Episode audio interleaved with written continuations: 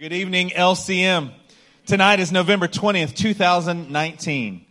And we continue our Finish Strong series with this sermon entitled Finish Strong, Pursue It. Somebody say, Pursue It. Pursue it. Man, what a good time we had on Sunday. Didn't you guys have a good time? We did up here, so I hope that you did as well. We studied Isaiah 43 and learned a few important things from that passage. Turn with us to Isaiah 43, and we are going to start where we started on Sunday.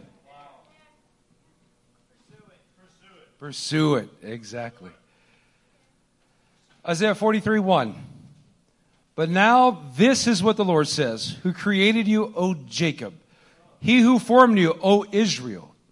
Fear not. Y'all remember that phrase? Fear not, for I've redeemed you. I've summoned you by name. You are mine. One of the first things that we began to impress upon you in last Sunday's message was to fear not. Has that been rolling around in your hearts and minds the past couple of days? It has mine. It's blessed my socks off. Yeah. The next thing that we talked about was we learned when you. Somebody say when you. Verse 2 says this, when you pass through the waters, I will be with you. And when you pass through the rivers, they will not sweep over you.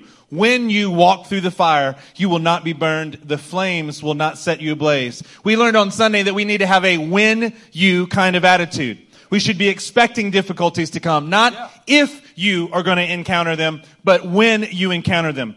Difficulties in the life of the believer are a necessary, somebody say necessary. Necessary. They're important. They're an integral part of your formation.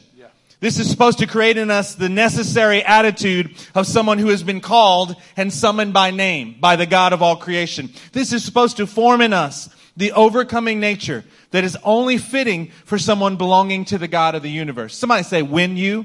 When you. In verse 7, we picked up everyone who is called by my name. Raise your hand if that title fits you. Everyone called by my name. Whom I created for my glory. We relate it created to being born again by the revelation of heaven. Whom I formed. Oh, that forming process. Experiencing the salvation of God over and over again, formed through the difficulties, rivers, waters, and fire. And made. See, we've gone from created, formed, now made into something worthy that God can proclaim His testimony through, meaning you, your testimony. as we move forward for tonight's sermon. As each of us here at LCM is beginning to learn how to crush fear in every way and every day. That is one of the main takeaways that you should have had from Sunday. How much fear permeates us as believers. How much it is there in most of our decisions and most of our thoughts for most of the day. But see, at LCM, we're going to learn how to crush those fearful thoughts. Yeah. We're not going to be surprised when they encounter us. We're going to know that when they come, we have the God of all creation with us. Now tonight, we want you to turn to Genesis chapter 14. We're going to see how God might build on Sunday's uh, uh, sermon to instruct us tonight. Genesis 14, and we're going to start in verse 14. Say, pursue it when you're there. Pursue it. When Abram heard that his relative had been taken captive, he called out the 318 trained men. 318 trained men born in his household and went in pursuit as far as Dan. Now, Abram is the father of our faith, right? And then we see that he has already developed in his household before this circumstance a win you attitude. It wasn't if he was going to have to defend himself. It wasn't if he would have to go pursue his enemies. It was a matter of when he was going to pursue his enemies.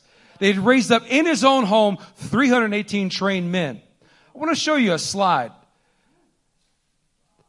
This slide is the distance that he traveled to pursue the enemies that had taken his relative captive. So the very bottom would be the starting point. The very north would be up near Damascus. This is a four hour car ride, right? Four hour car ride, venturing into a few other countries as you go further north, so you have to dodge some of the car bombs that would be going off. But three days on foot traveling. And it's not like it's flat terrain around here, rugged terrain mountains, valleys, some pretty difficult things to go through. What kind of tenacity would it take for Abram to have 318 trained men travel three days on foot at best from these two points? I'm sure there might have been some concern about logistics, some concern about water and food and all those things, but that didn't mean a zip and compared to pursuing his enemies as far as he could to utterly destroy them and take back what they had taken from him. Let's look at verse 15. During the night. Somebody say during the night. During the night. When everybody else is sleeping, guess what Abraham is doing? He's getting ready for war. During the night, Abraham divided his men to attack them and he routed them. Come on now, while others are sleeping, while others are trying to find their comfort, real people of God who understand how to pursue it are saying, yeah, this is not a time for comfort. This is not a time for me to be afraid of the dark. This is a time for me to get our house in order that we might make war against the enemy. See, Abraham is making war. See, that's what you got to do today. See, let's not talk about fear not on Sunday and you haven't figured that out by what we are supposed to do. Now that we're not supposed to be afraid, now that we are destroying fear in our life, what are you supposed to do now? What's the next thing that you step forward and do? Can you just continue to fear not or is there something that God is telling you to do? See, this is what Abraham did. At night, he divided his men. He found out the best way to utilize his resources and he went and attacked. See, like Gideon, you remember the story of Gideon, how he divided his men into different companies that they might better attack the enemy? That's what Abraham is doing. Yeah. He said, I am so confident in this, I'll even have a smaller group here. We'll have a couple of smaller groups that will attack these people. And then what did he do? The Bible says that he attacked them. Somebody say attacked. Come on. What, is, what does your attack position look like? When you begin to engage the enemy, what does it look like for you to attack the enemy? See, there are different formations in military that they say, it's time for an attack position. We gotta get ready. We're, we're poised. We are moving forward and we are, our senses are heightened. We're, our muscles are tensed. Our face is pursed. We are ready to attack. And that's what these men did. But they didn't just attack. They attacked them and then they routed them. Yeah. When you rout an enemy, it looks like you come in with such force, with such precision, with such overwhelming power that the enemy is dispersed and in a chaotic, panicked kind of way, they go running in any direction that they can find.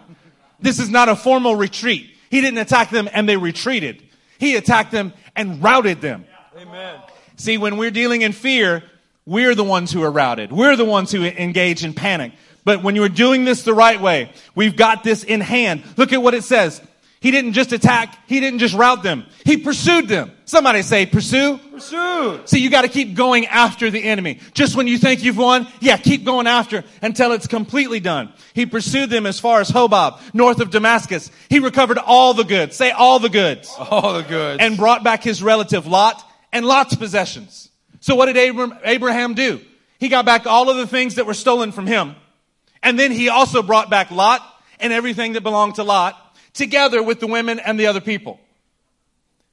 See, when you're in an attitude of pursuing something, you don't just stop because it looks like you won the day.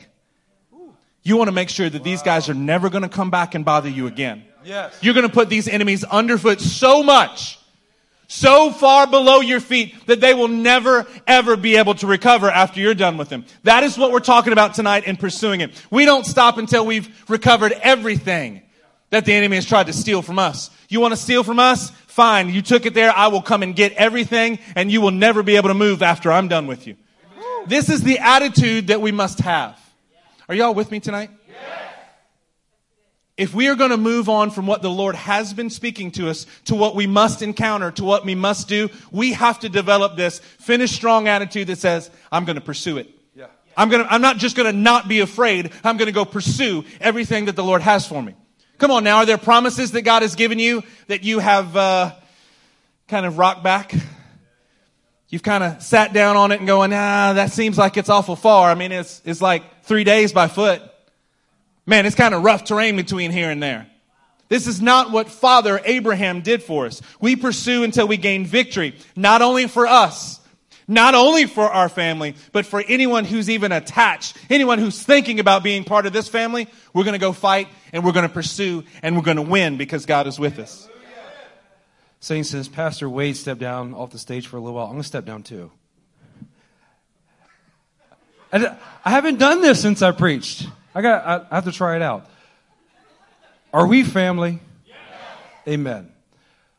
When Pastor Wade is teaching on this, how many of you can reflect back just to the past three days? And since hearing the last message of Fear Not, there's been some circumstance that has arisen at an inconvenient time, more than likely at night, where all hell broke loose and it took you by surprise. That you didn't realize what was actually happening to you, that was something warring against your confidence, trying to instill fear in you. And by doing so, you begin to remember the things in the message, regain your constitution, begin to fight back, intercede and pray until your child was back home from the hospital, until that chaos, wherever it may have been, was finally squashed. Reason that we're giving you the encouragement that we are tonight as a family member is that there is still that same attitude that needs to continue to pursue that what maybe that circumstance that happened between Sunday night and tonight was to spur you on to get a grip on a pursue it attitude. That we don't stop pursuing the righteousness and the power of God just because we got back home and everything is okay now. Our children were near death 12 hours before. Now they're just coughing and we relax a little bit. No, we have to continue to pursue until we see everything wiped out. Do you want to pursue an attitude? Then listen to us as we help ingrain these principles and biblical truths as well as our experiences. That's why we ask you to attach to our way of life. Uh, many of you have texted and asked, should we do this or should we not? And you're teetering on giving in to some level of fear. And what you'll hear from us all the time is a pursue it attitude. We're going to press into the kingdom. We're going to press into fellowship and we're going to press in until we have complete and utter victory. Amen. I'm done down here. Come on, as you turn into Isaiah 51, we're going to look at verse 1. You will do well to get what we're saying tonight. This is not a difficult word that we're going to bring to you. I'll, I'll, just, I'll just let you in on a little secret. This is not designed to attack you in your brain. This is designed to move your heart towards action. You will do well here in this place. Everybody look up at me. You can find Isaiah 51. I promise it's not that difficult. You will do well to have the attitude of which we are speaking to you tonight. Understand the attitude that we are trying to get across to you. If you have this pursue attitude, you will not fail. Yeah. Uh, I don't know if I know as much as you guys. If you have the same attitude that we yes. have, you will be able to have the time to learn what we learn. We're going to give you everything we know. But forget trying to think about this from what you think you know. You gotta have an attitude. Somebody say, I need an attitude. I need an attitude. You gotta have an attitude that says, I'm gonna pursue it and I'm gonna keep going and I'm gonna keep going. I'm a little tired, but I'm gonna keep going because I have nothing else in me except to pursue what God has put before me. Yes. Look at Isaiah 51, verse 1. Listen to me, you who pursue righteousness. Who is the Lord calling to pay attention? Those who pursue righteousness and who seek the Lord. When you have that pursue it attitude, and by pursue it, I mean pursuing the right order with God, pursuing righteousness before God, then your ears are open up and able to shema. They're able to listen with the intent to obey. When we're not pursuing righteousness, when we're not seeking the Lord, our ears are clogged up and we ask the Lord, why aren't you speaking to me? Well, he is. But your heart is not in the right position to seek righteousness or pursue righteousness and to seek his face. We begin by laying the framework here in Isaiah 51 with the call to those who are pursuing righteousness and seeking the face of the Lord. Look at the next phrase. Look to the rock from which you were cut and to the quarry from which you were hewn. When you pursue righteousness, when you are seeking the Lord with all that you have, we are found to be of the same substance as Abraham, the man that we just read about in Genesis 14. And we are the same substance of the 318 trained men born in his own household. The idea of having 318 men that are just in your household blows me away. Boss. That is a boss kind of thing of him keeping to gather people. Others coming and coming to him and gathering, plus his own family that builds to 318 men trained, ready for battle, who were just waiting for the direction and they ran towards yes. it. Yes. There's a phrase that has said that you're a chip off the old block. I just want to tell you, according to this verse, it should, it, that's, that phrase should be, you should be a chip off the old rock. You should be one that is cut from the exact same material, the same quarry, the same source, the same substance which you were hewn. By the way, look to the rock from which you were cut, from the quarry from which you were hewn. Those are not uh, gentle processes that take place to get of the same substance, is it? Isn't that kind of a win you attitude that you need to have? If you're going to be cut from a bigger rock, if you're going to be hewn from the quarry, you got to have the same purpose. You got to have the same substance. You got to have the same attitude about you that the men of God had in the Bible. You understand what I'm talking about, Nick Rosales? This is what I'm looking at. This is what I, what we want. We're saying, listen to us tonight, church. Yeah. We feel like we have a word from God for you. You got to have the right attitude. Yeah. You got to develop the right attitude. If you don't have it, if you're too timid, if you're too passive, if you're too much in your own head to understand what I'm saying, it's time for you to get the right attitude and pursue what God has. Look, we continue in verse 2. Look to Abraham, your father, and to Sarah, who gave you birth. Now listen, church, when you have that right heart of pursuing righteousness, seeking the Lord, you begin to obtain that same substance inside of you that was inside of Abraham, that was inside of Sarah. And when you have that same substance of that couple, you begin to produce the same kind of faithful fruit as that couple. When you have a pursuant attitude and you take on that same demeanor that Abram had to pursue as far as Damascus, and you apply it to every area of your life of seeking God's will and you don't stop until you get there, you're going to produce things in your life that will bless the nations. It'll first begin to bless your household, then begin to bless those around you, but it, will continue from generation to generation. It goes on to say, when I called him, or when I created him, he was but one, but I blessed him what does that mean? The Lord began to form Abraham through the adversity, through listening, through calling him, through this right attitude, and he made him into something. He made him more than he was at the beginning. Anybody want to be made into more than you were at the beginning of this thing? Yes. Come on, this is, this is derived from this attitude. We have one of our mottos at this church is right behind my head, right above us. It's one life that impacts one family that is then made into something that can impact a nation. This is what we're seeing in this verse. When I called him, he was but one. What were you when God called you? Yeah, I'm not sure that I was a, I could be considered a full digit. I was not even a full one. A broken one. A scared one. A wounded one. But see what God did is he blesses you. He puts you in this kind of church that you can be formed, that you can have the edges, the rough edges taken off of you, that you might become something more than you started out to be. See, you can make yourself something, or you can let God make you into something. You can try to have all the control of your life that you want, or you can let God make you into many. This is the only way that this happens. In Abraham's case, he was at least 318 just by Genesis 14. See, and now that many includes us. It wasn't just that the 318 was the, even the important part. That's just where he started from. He started from one. By Genesis 14, he's at 318, and now he's impacted the world. See, this is the kind of attitude we want you to reflect the very attitude of Abraham that God may call you and bless you and make you into something that is so much more than you could be without it. Saints, what you're hearing from us is that this is a scriptural standard. This isn't an option. This isn't just something to be champion in Pastor Wade or something to be herald in Pastor Matthew's life.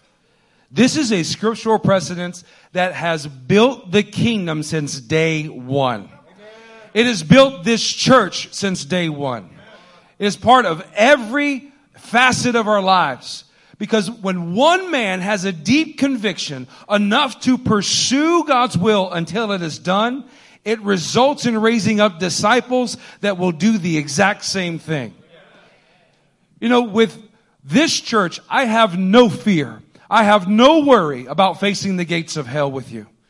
Because we have been trained over and over again in the small daily things and sometimes the big things that happen throughout the years. I know that you will stand side by side with each other and with us as we come against hell or high water. That you are like these 318 trained men, but you know what we expect you to do?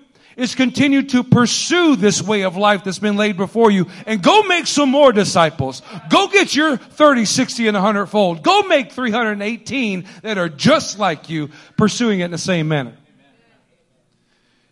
Turn with us to Joshua chapter 8. Joshua chapter 8. As you're turning there, I want to let you know where we are in the story.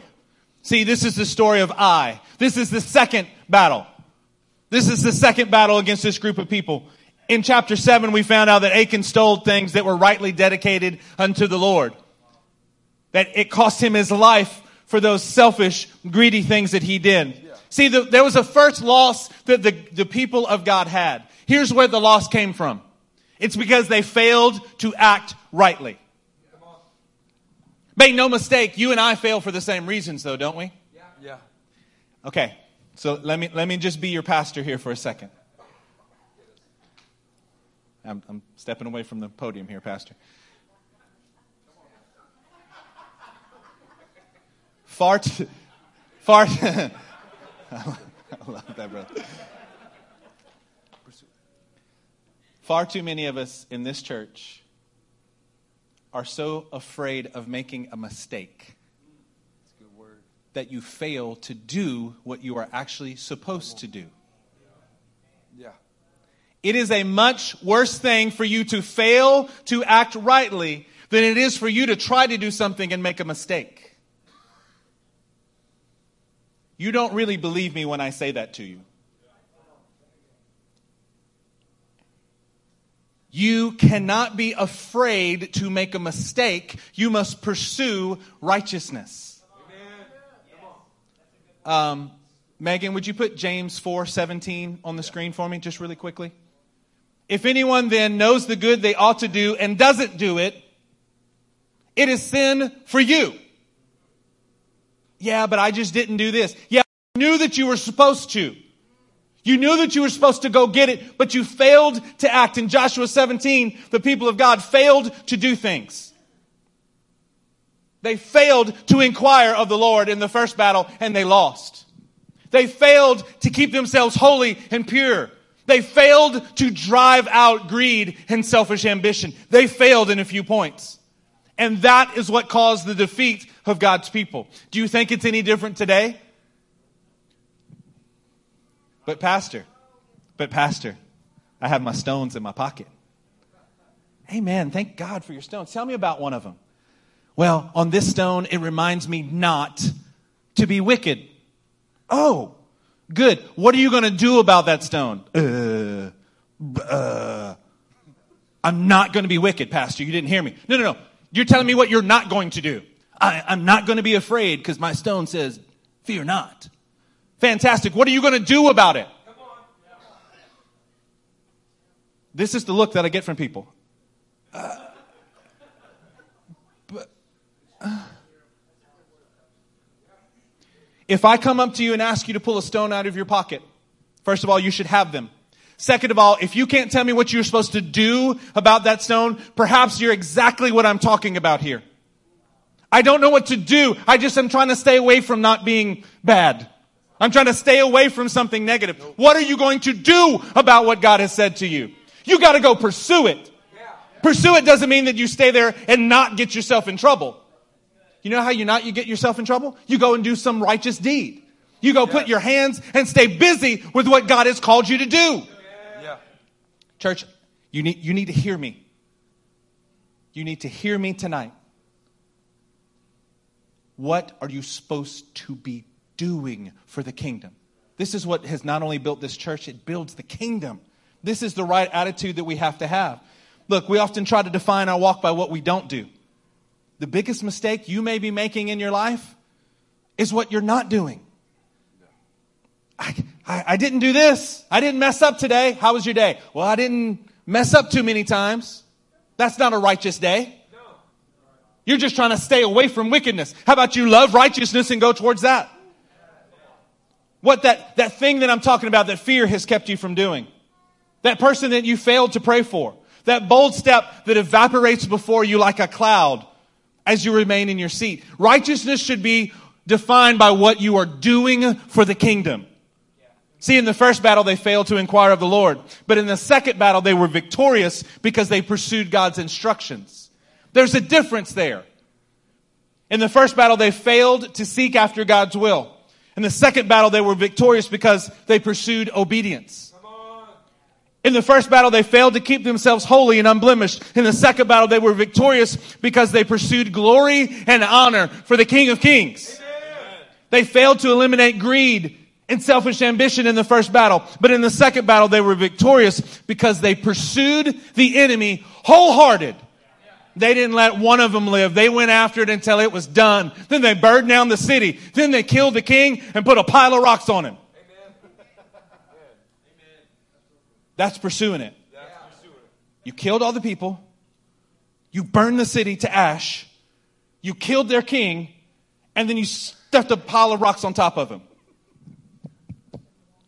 Yeah, if you don't treat your enemies that way, you're missing the attitude that we're saying tonight. Let's look in verse 20 of Joshua 8. As we look at this, a couple things came to mind as Pastor Wade was sharing this with you. Do we have the right to fight battles other than the ones that the Lord has directed us to? No, it's a very obvious statement. How many times have you avoided going back into the same battle that you once previously failed in? You've avoided stepping right back into it, facing it head on, pursuing righteousness because you're afraid of losing again. Wow. As we pick up in verse 20 of Joshua 8, this is where they are. And as Pastor Wade has enumerated so well, they had a different attitude one that started with holiness and obedience to what God did tell them to do. We cannot back up from the battles that we once failed at, and the Lord is telling us to step up and pursue it again and again and again. Verse 20, the men of Ai looked back and saw the smoke of the city rising against the sky. But they had no chance to escape in any direction. For the Israelites who had been fleeing toward the desert had turned back against their pursuers. This was an ambush. This was something designed and orchestrated by God to lure the enemy in his confidence of beating you again so that the Lord could have you turn around and pursue your pursuers. Could have you face your enemies, drawing them with their own puffed up and prideful confidence. 21. For when Joshua and all Israel saw that the ambush had taken the city and that smoke was going up for the city, they turned around and attacked the men of Ai. The, when the Lord sets up an ambush, he is setting up your victory. But what it may initially look like is being routed in defeat. Where fear is trying to press you to move you out of the pressure of their circumstances.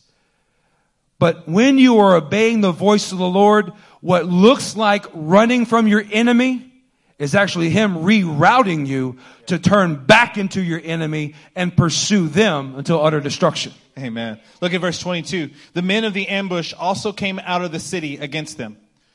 So that the men of Ai were caught in the middle with the Israelites on both sides. Israel cut them down, leaving them neither survivors nor fugitives. Man, that, that is an incredible way to say that. But they took the king of Ai alive and brought him to Joshua. I promise you, they end up taking care of him shortly.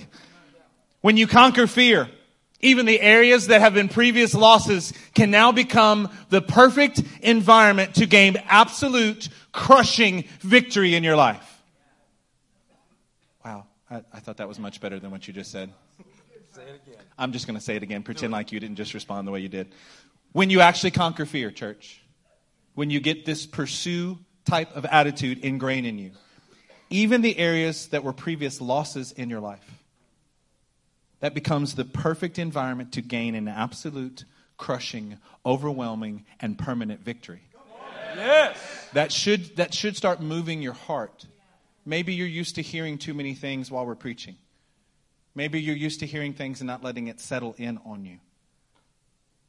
We need to have people who have areas of previous loss, previous lack of shalom in your home, previous things that you now are not afraid of because you got your heart right and you are so pursuing righteousness. You are so seeking the Lord and what his face is and who he is and what he's going to do in you that you are able to turn those places of defeat into a crushing, overwhelming, permanent victory in your life. See, maybe we don't actually believe that we can have permanent victory because we're still walking in the fear that I know I've tried that, Pastor. I know you're trying to inspire me, and I appreciate it. But see, you don't know I failed. It wasn't just once. Did, I didn't just mess up in the last chapter of my life. I've messed up in every chapter of my life in that area. Well, then it would be about time for you to decide to pursue this correctly because the problem is not with God's ability to be able to crush the enemy in your life. This is exactly what we need to have. We have a same battle, but it's a different attitude. They got to pursue it. Joshua is holding a spear up. He's pointing them in the right direction, saying, Yeah, keep going, keep going, keep going, keep doing it, keep pursuing it, go after this thing. Having that kind of attitude allows them to burn the city down, to leave neither survivors nor fugitives. Victories will never be defined by what you don't do, church. How you doing? Well, I didn't sin today. Your victory, that is not a, yet a victory. A victory is not defined by what you don't do. Victories are defined by what you do. Come on, it's time for us to pursue it. Say pursue it. Pursue it. Let's turn to Psalm 34 in verse 14. Say pursue it when you're there. Pursue it. As you're turning, I just want to share a personal experience that I and Cassidy have had, and I think most of the people in this room. I've shared many times from the pulpit that for the first three years of our marriage, we struggled to have children. It was miscarriage after miscarriage. And month after month, having negative results on a pregnancy test. You guys know, I know you, a lot of you in this room have been there. Despair begins to settle in. And that question comes in your mind I don't even want to try again. I don't want to go through that heartbreak. But we are standing right now with a children's church that is busting at the seams. Peyton and Hannah, well, Hannah's having the baby, but Peyton and Hannah are having a baby tonight. We're standing in the fulfillment of having an attitude that says, I don't care, I'm going to pursue it. We have to fight for the promises of God. We can't sit back and wait for them to be delivered by Amazon. Psalm 34 14. Turn from evil. Say turn. Turn. And do good. Say do. Do. I want you to write this in your Bible next to this verse. That's how serious I am about this. Evil equals fear. Evil equals fear. To fear anything else other than God Himself is to elevate that fear to the equal status of who God is. To fear anything other than God is sin. And it's not doing the good that you know you should do. I don't say it in an absolute manner. The Word says it in an absolute manner. How important, how intense and tenacious can we be to make the impression on our own hearts that fear has to be declared as evil unless it's fear of the Lord? And when you take it at that stance, that standard of God's word, then you automatically recognize it and say, no, I'm turning from this. I'm teshubin. I'm repenting of having any inkling of this fear in me whatsoever. And in its place, I'm actually going to start to do something. I'm going to go find something good to do. Something obedient to my king. Righteousness being expanded upon my actions in order to replace any existence of evil or fear in my own life. We turn from evil, we do good, we seek peace, and we pursue it. See, this is a requirement that you seek peace, that you inquire of the Lord to find his right order. Lord, what do you want me to do today? Lord, what do you want me to do about this situation? If he is the ruler, if he is your maker, if he is your creator, and you are not seeking to find out what he wants about situations, you're failing to perform what this verse is telling us to do. It is a requirement that we inquire to find the right order of the Lord. We seek peace and pursue it. We want to show you a slide of what this word pursue is. Radaf. This is a word that means to run after. That's the way you would say pursue. That makes sense. But look at, look at the next phrase. To run after, usually with hostile intent. Oh, yeah. To have hostile intent. See, it's not, I'm just not pursuing this. I'm going after it. And I, I, have got hostile intent about this. I've got something that's driving me to do this. There's a tenacity. There's a, there's a bite to what's going on. This is not just me walking behind. This is not me following someone. Follow the leader, the leader. Oh, that's pleasant. This is to go after something with a hostile intent. Somebody say pursue, pursue. With, hostile intent. with hostile intent. Let's talk about a few things that the word gives us. Oh, one of the first things that come to mind is in Numbers 25, there's Phineas driving a spear into sin and wickedness in the camp. Jael in Judges 4 demonstrated hostile intent in her pursuit as she was driving a stake into Sisera's temple to defeat an enemy of God's people. Pastor, you want to hear about hostile intent. I'm talking about Joshua 10, where he is crying out to the Lord to stop the sun in its sky so that victory could come upon Israel and defeat their enemies. Come on, you want to start talking about pursuing with hostile intent? Read what David has to say about his enemies. Read how he's going to beat them as fine as the dust of the earth. How he's going to pound them and trample them and pour them out like mud in the streets. That is pursuing someone with a hostile intent. Oh, what about Elijah on Mount Carmel? with hostile intent, taunting the prophets of Baal, taunting the demonic God, saying maybe he's still in the bathroom. And that's why he hasn't come down and answered. Think about Jehu, who was furiously pursuing his enemies with an absolute hostile intent. He was intending, planning, yearning that every last one of his enemies be put down. That's pursuing someone with hostile intent. Oh, look, there's Benaiah with hostile intent pursued the king's enemy and put them to death. I mean, he was a slayer among slayers. with hostile intent, Jesus. Somebody say Jesus. Jesus. Uh, would, uh, Megan, would you put Acts 12, 32 on the screen? Acts 12, 32. With hostile intent, Jesus said, you go tell that fox. I will drive out demons and heal people today, and I'm going to do it again tomorrow, and on the third day, I'm going to reach my goal. That is pursuing something with hostile intent. That he would press on and in three days he would reach his goal. He would fulfill what God told him to do because he had a pursuit mentality. There's Paul. Paul had a hostile, vicious, fearless pursuit that wanted to march all the way to Rome and stand before Caesar.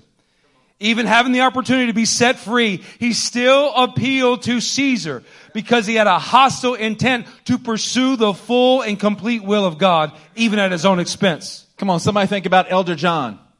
Not just our Elder John. He also pursues with hostile intent.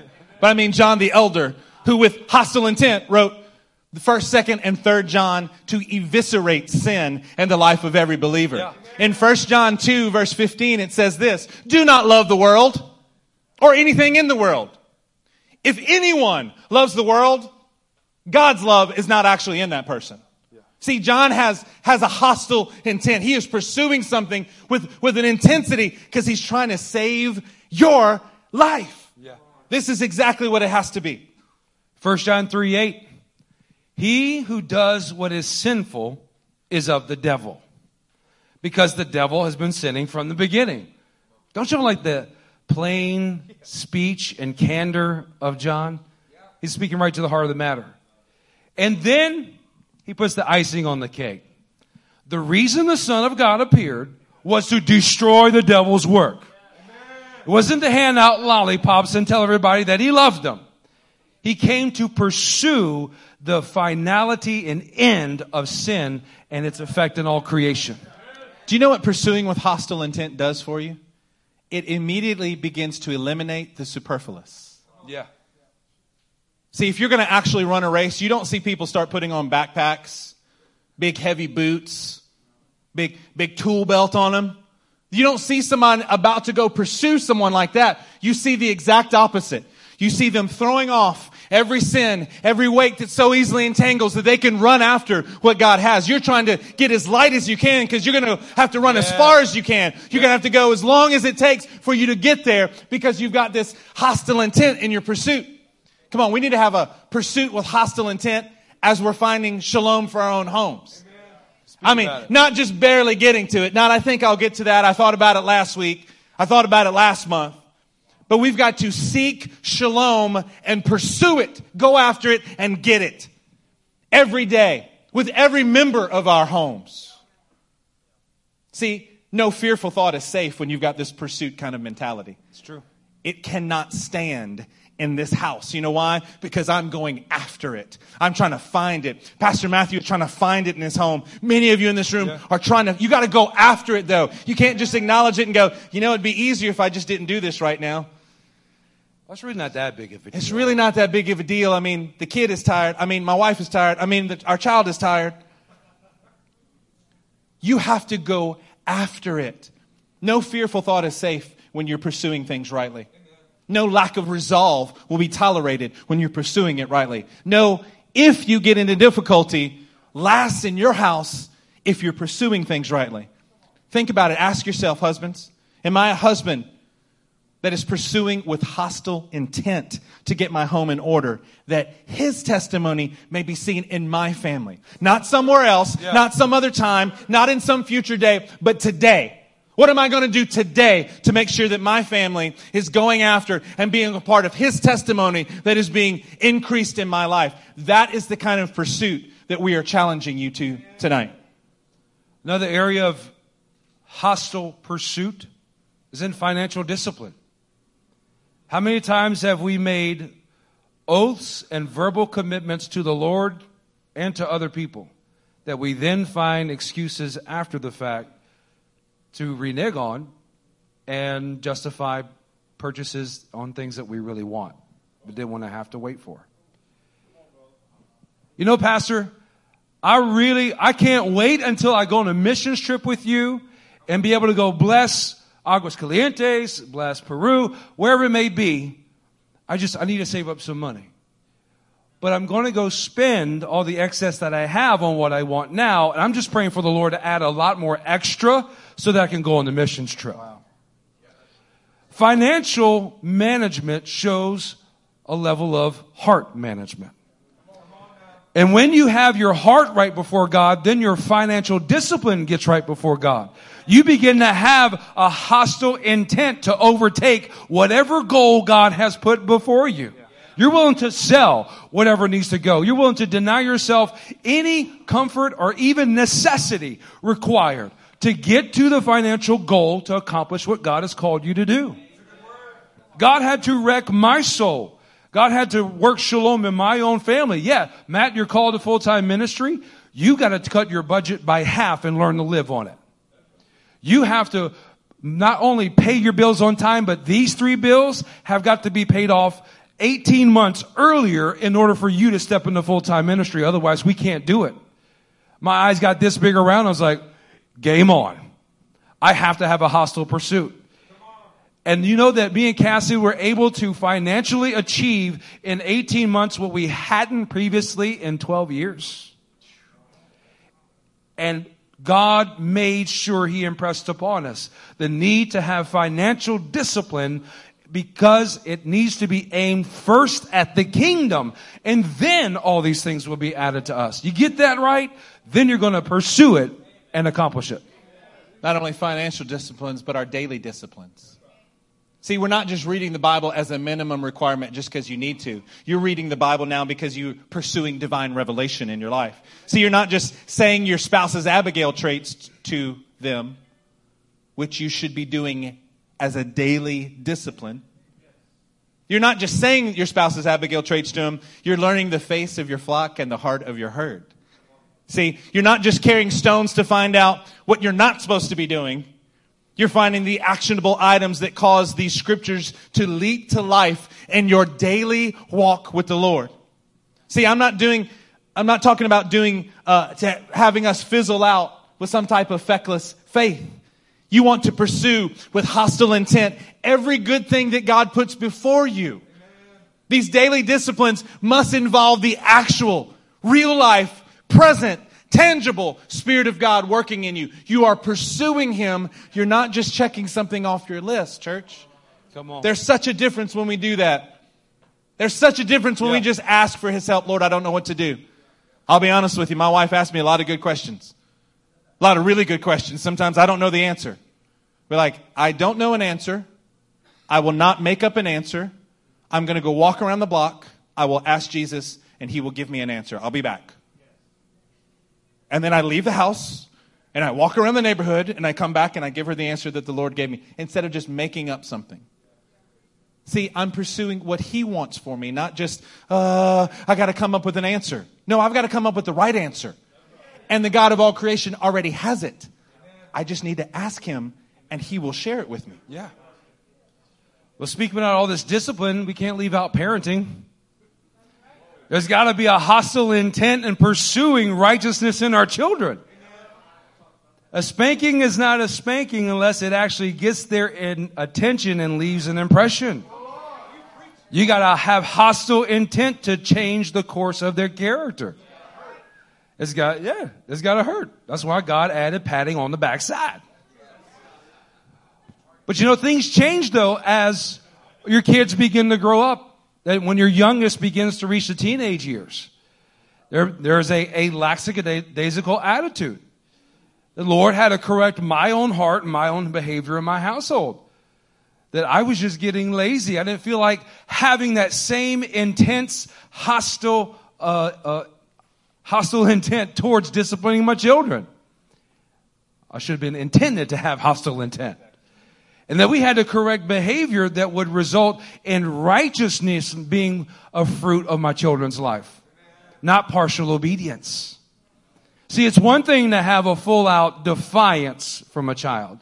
But what do you do when your child partially obeys you and goes off and does something that they really want to do? Do you get up off the couch and go address it? Do you go face to face and deal with the condition of their heart? When a teenager just kind of has a slight roll of the half moon eyes that you may have saw but not sure, go after it in the name of Jesus. Get after that character. You will save their spouse years of headache. Yes. Get after it. Sow for yourselves righteousness and for their spouse as well. Amen. We're looking forward to the continued growth in your lives as you pursue it, and parenting is one of them. Let's deal with the problems now so that we don't have to deal with them then. How about this one? How's your pursuit of holiness? Without holiness, no one can see the Lord. We know that. But I'm not talking about just a basic beginner level of just trying to keep our eyes pure. See, I'm not just talking to uh, young men in the room. I'm actually talking to all of us in the room. How is your pursuit for holiness? Are you, are you able to keep your heart pure before Him? Psalm 101, verse 3 says, I will set before my eyes no vile thing. That's just kind of a beginner level of holiness. Holiness will mandate, if you are pursuing holiness, hate evil in every form. You're going to hate it. You're going to love righteousness in every way. You're going to be going after it. You're going to be pursuing this and saying, Lord, it's not, clo- it's not good enough that I just get close enough. It's not good enough that I'm just saying the right things, but I have unholy thoughts, unholy desires, unholy wishes on the inside of me. Yeah. See, it's not enough. It's not enough that you can just keep your mouth from uttering evil. You have to have, be pursuing holiness and righteousness. See, my holiness, your holiness can't be defined only by what you don't do. See, were you thinking that when I was talking about holiness? Did, did you lean towards holiness equals what I don't do?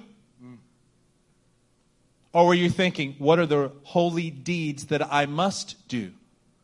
See, this is what we've been hammering on and getting at tonight. It can't just be what you are not doing.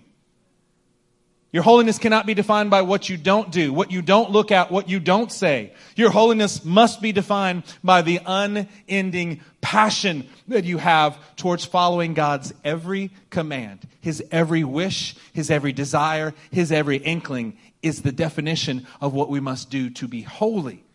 How's your holiness tonight, church? You know what the attitude of pursue it does before God? It tells him, I want everything that you have for me. I want it all. No matter what my losses may be to obtain it, I want everything that you are, Lord. When we say, what are the greatest commands that Jesus quoted? To love the Lord your God with your heart, mind, soul, and strength, your neighbor as yourself.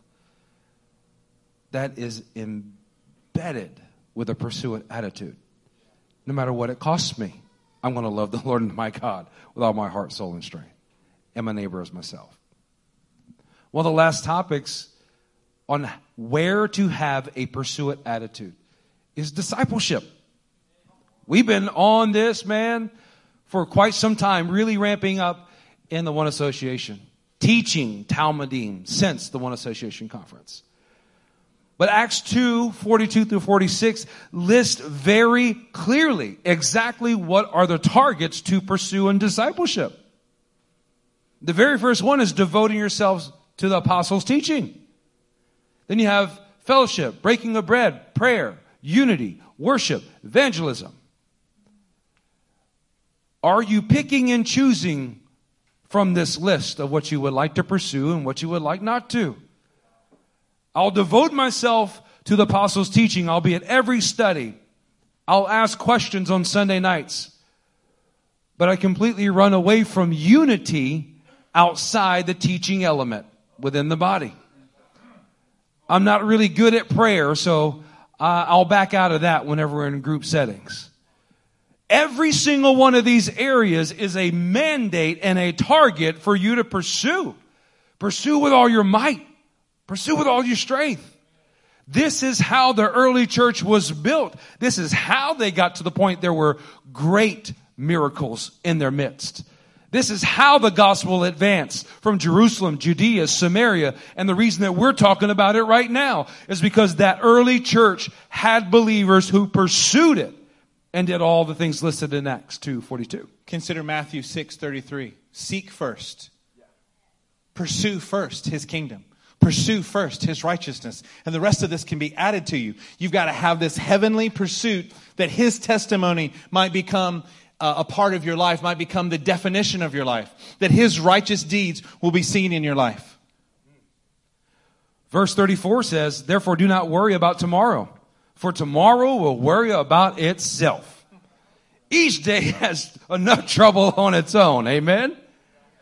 A pursuit attitude doesn't fear about tomorrow. It focuses on what the Lord has directed you to pursue today with hostile intent.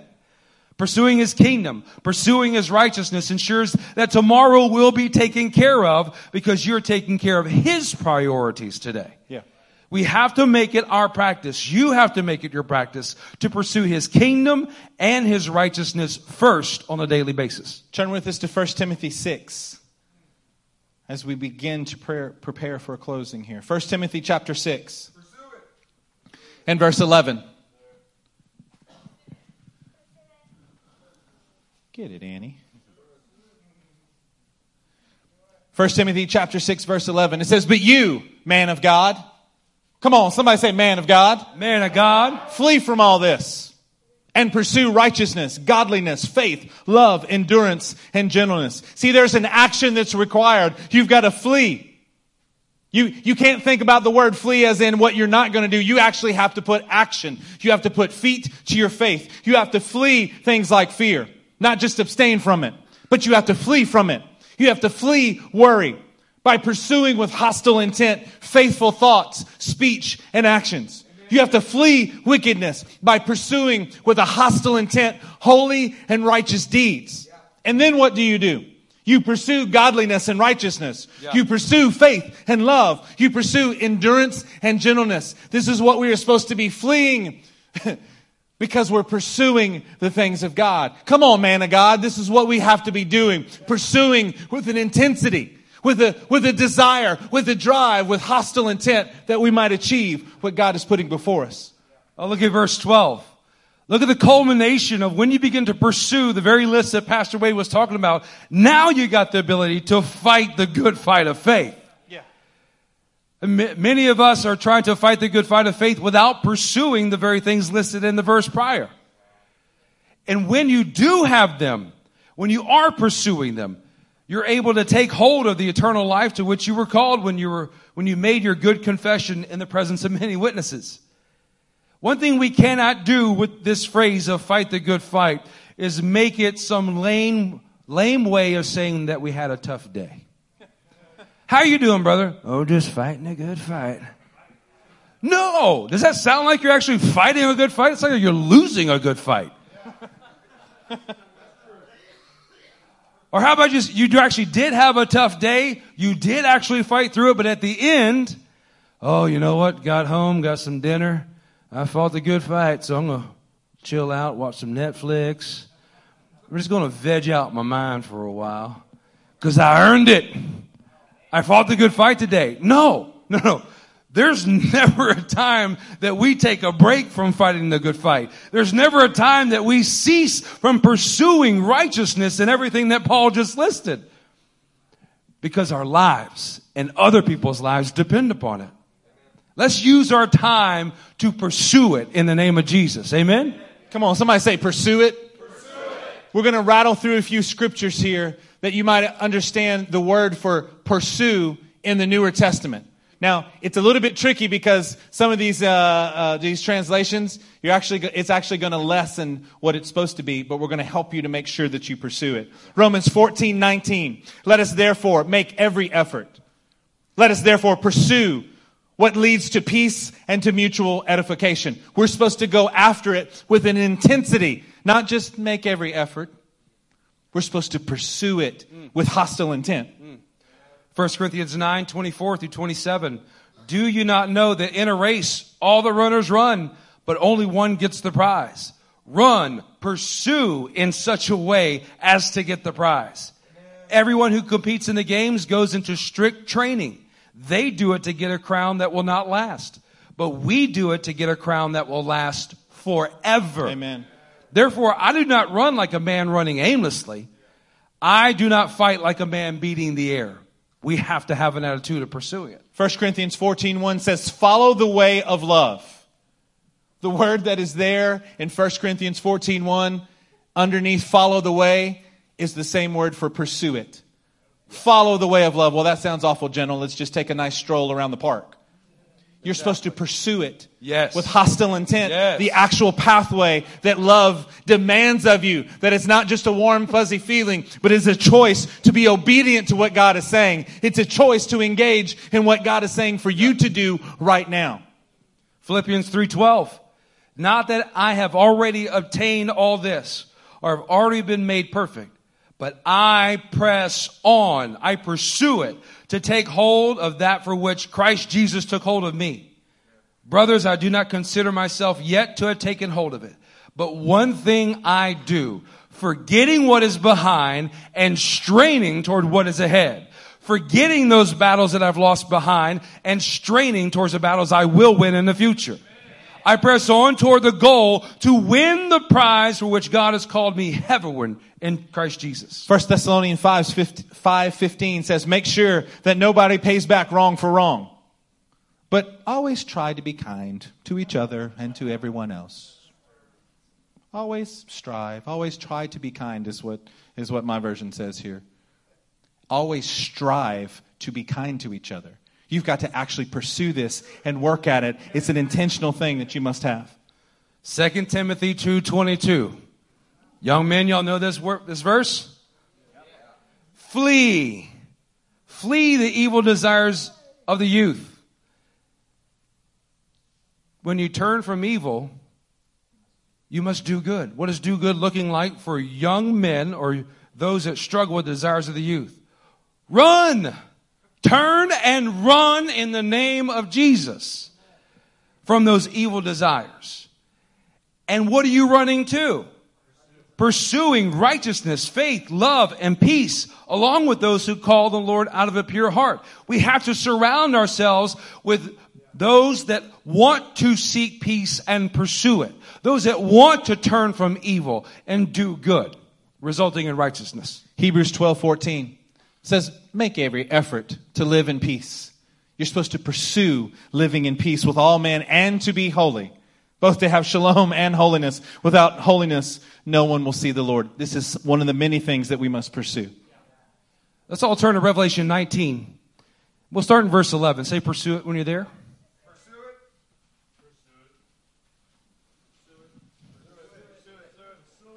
We want to begin to get a clear picture. A clear picture of the pursue it attitude that Abram had. And now in Revelation 19, what we see inside the King of Kings that is our Lord. Inside the very one who put his divine nature inside of us and fulfilling that pursue it attitude that we saw in Abram. Verse 11, I saw heaven standing open and there before me was a white horse whose rider is called faithful and true. Amen. With justice he judges and he makes war. What are the monikers of his name? Faithful and true. Yeah. You know what he was faithful and true to? Pursuing it. Yeah. You know what is faithful and true to? Turning from evil, doing good, seeking peace, and pursuing it. Look at verse 12. Do you want to know what it should look like if you're pursuing to the level that we're talking about? You should look like Jesus. Here's what he looks like. His eyes are like blazing fire. What do you have in, the, in your eyes when we look at you? Do we see kind and gentle and soft, doughy eyes? See, what we're actually trying to get is a fire on the inside of you. Yeah. We're trying to Yeah. get a pursuit that says there is nothing that can stop me. No amount of tiredness, no amount of distraction, Yes. no amount of difficulty. See, because I'm expecting those things. I am ready to do this. Look into my eyes. Do you see the fire of Jesus Christ? Because if you are pursuing, you should have the eyes of Christ. On his head are many crowns. He's not just wearing a crown, he's wearing many crowns. I- You have to understand what we're talking about pursuing it here. This is like an enemy who comes in with the heads of his former kings in his hand and saying, Yeah, you're going to be like one of these. But this is the Christ, the risen Savior, the one whose eyes blaze like fire, and he's wearing many crowns. What does that mean? There's no enemy that can stand up to him. There's nothing that will get in his way. Everyone who has come before him, he has pursued them and demolished them. He has annihilated them. He is victorious over them. He has a name written on him that no one knows but himself. He is dressed in a robe dipped in blood. Whose blood is it dipped in? The blood of his enemies. And his name is the Word of God. This is what you begin to look like as you pursue the way Jesus Christ pursues. Verse 14.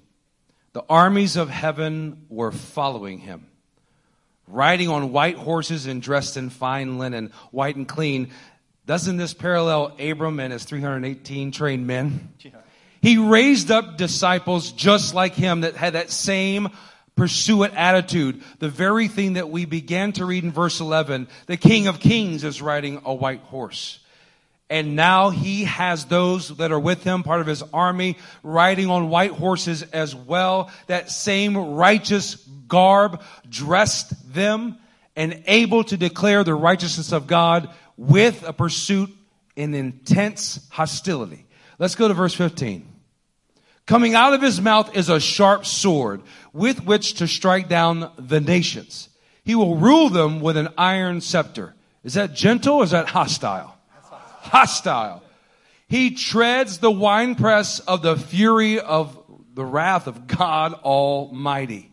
The king that we serve has a pursuant attitude. That fire in his eyes is supposed to be the same fire inside of our souls. And coming to stand on the side of righteousness so that we can be participants with him in judging unrighteousness. Verse 16 On his robe and on his thigh, he has the name written.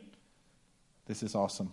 He has the name, this name written King of Kings and Lord of Lords. See, the name that he carries in this moment in Revelation 19 is saying, I am the king of those who have learned how to pursue it like me. I am the Lord of those who have followed me in everything that I have, whose their eyes blaze like fire because they are imitating me. They have pursued it with the same hostile intent that I have had towards my enemies and towards finding the righteousness of the Father. Let's put up Psalm 34:11 on the screen and begin to stand to our feet.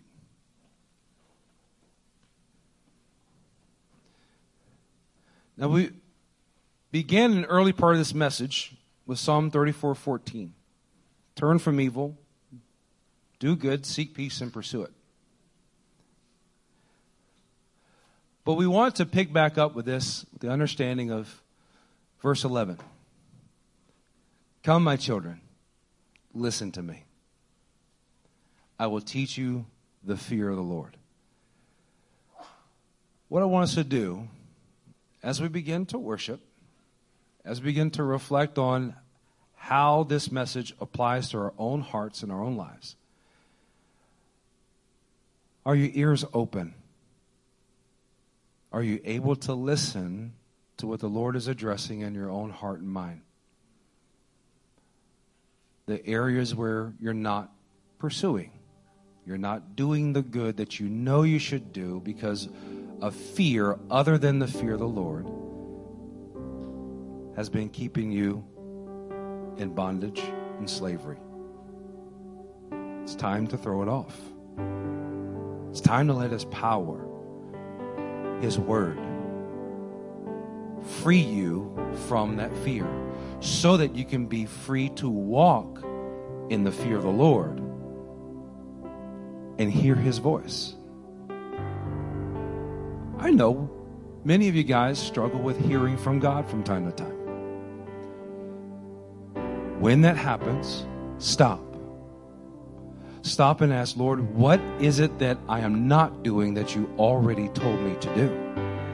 What is the good that I know I should do, but I'm finding excuses around to not do it because I just don't want to face the fear of losing that battle again? Let your hearts be circumcised so that you can be free to hear exactly what the Lord is doing. And as we continue in verse 12, whoever of you loves life and desires to see many good days, does that include you? Do you want to love life? Do you want to see many good, fruitful days in the kingdom? Well, let's go to verse 13. Keep your tongue from evil. Keep your tongue from expressing fear. Keep your tongue from faithless speech and your lips from telling lies. That's either telling somebody else or even telling yourself about the realities of what you see in your own fear. The realities of why you can't really pursue it. Throw it away. Let it be circumcised away so that your ears can hear what God is actually telling you. Yes, you can pursue it. Yes, you can do the good I'm asking you to do. Verse 14. Turn from evil and do good, seek peace and pursue it. Last verse 15. The eyes of the Lord are on the righteous, and his ears are attentive to their cry.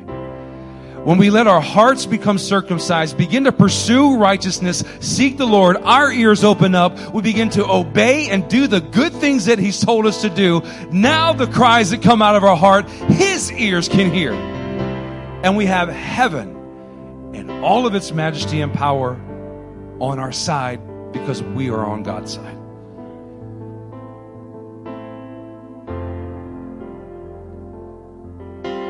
Nick Argene, if you come down, begin to close us in prayer. We're going to worship. Let's take this time to get our hearts right so that we can have fruitfulness in the kingdom. Amen. Father, we know we know, mighty God. We know there are places that we are not pursuing, Father, but with all of our heart, Lord, we want to pursue you. With all of our heart, mighty God, we want to live a life that pleases our King, that pleases our Father. We pursue you tonight, Father. Lord God, we kneel before your altar tonight, Lord Jesus, and we say, Lord God, help us to have a heart that does not get tired and weary of doing good. Father, we want to reap a harvest of righteousness, Lord God. Father, we know that as you enable us to pursue you with a whole heart, Lord God, with all of our desires, with everything that we have, Father, that you would allow our lives to be fruitful for you. Lord Jesus, would you produce something with us? Would you help us, mighty God? Would you help the product of our lives and of our family, Lord God, to be something for your kingdom? Lord God, help the product, Lord God, of our children to be something for you, Father. Lord, we pursue you tonight, Lord God. Give us the strength and the courage to stand before you, Lord God, with a full heart going after you in Jesus' name.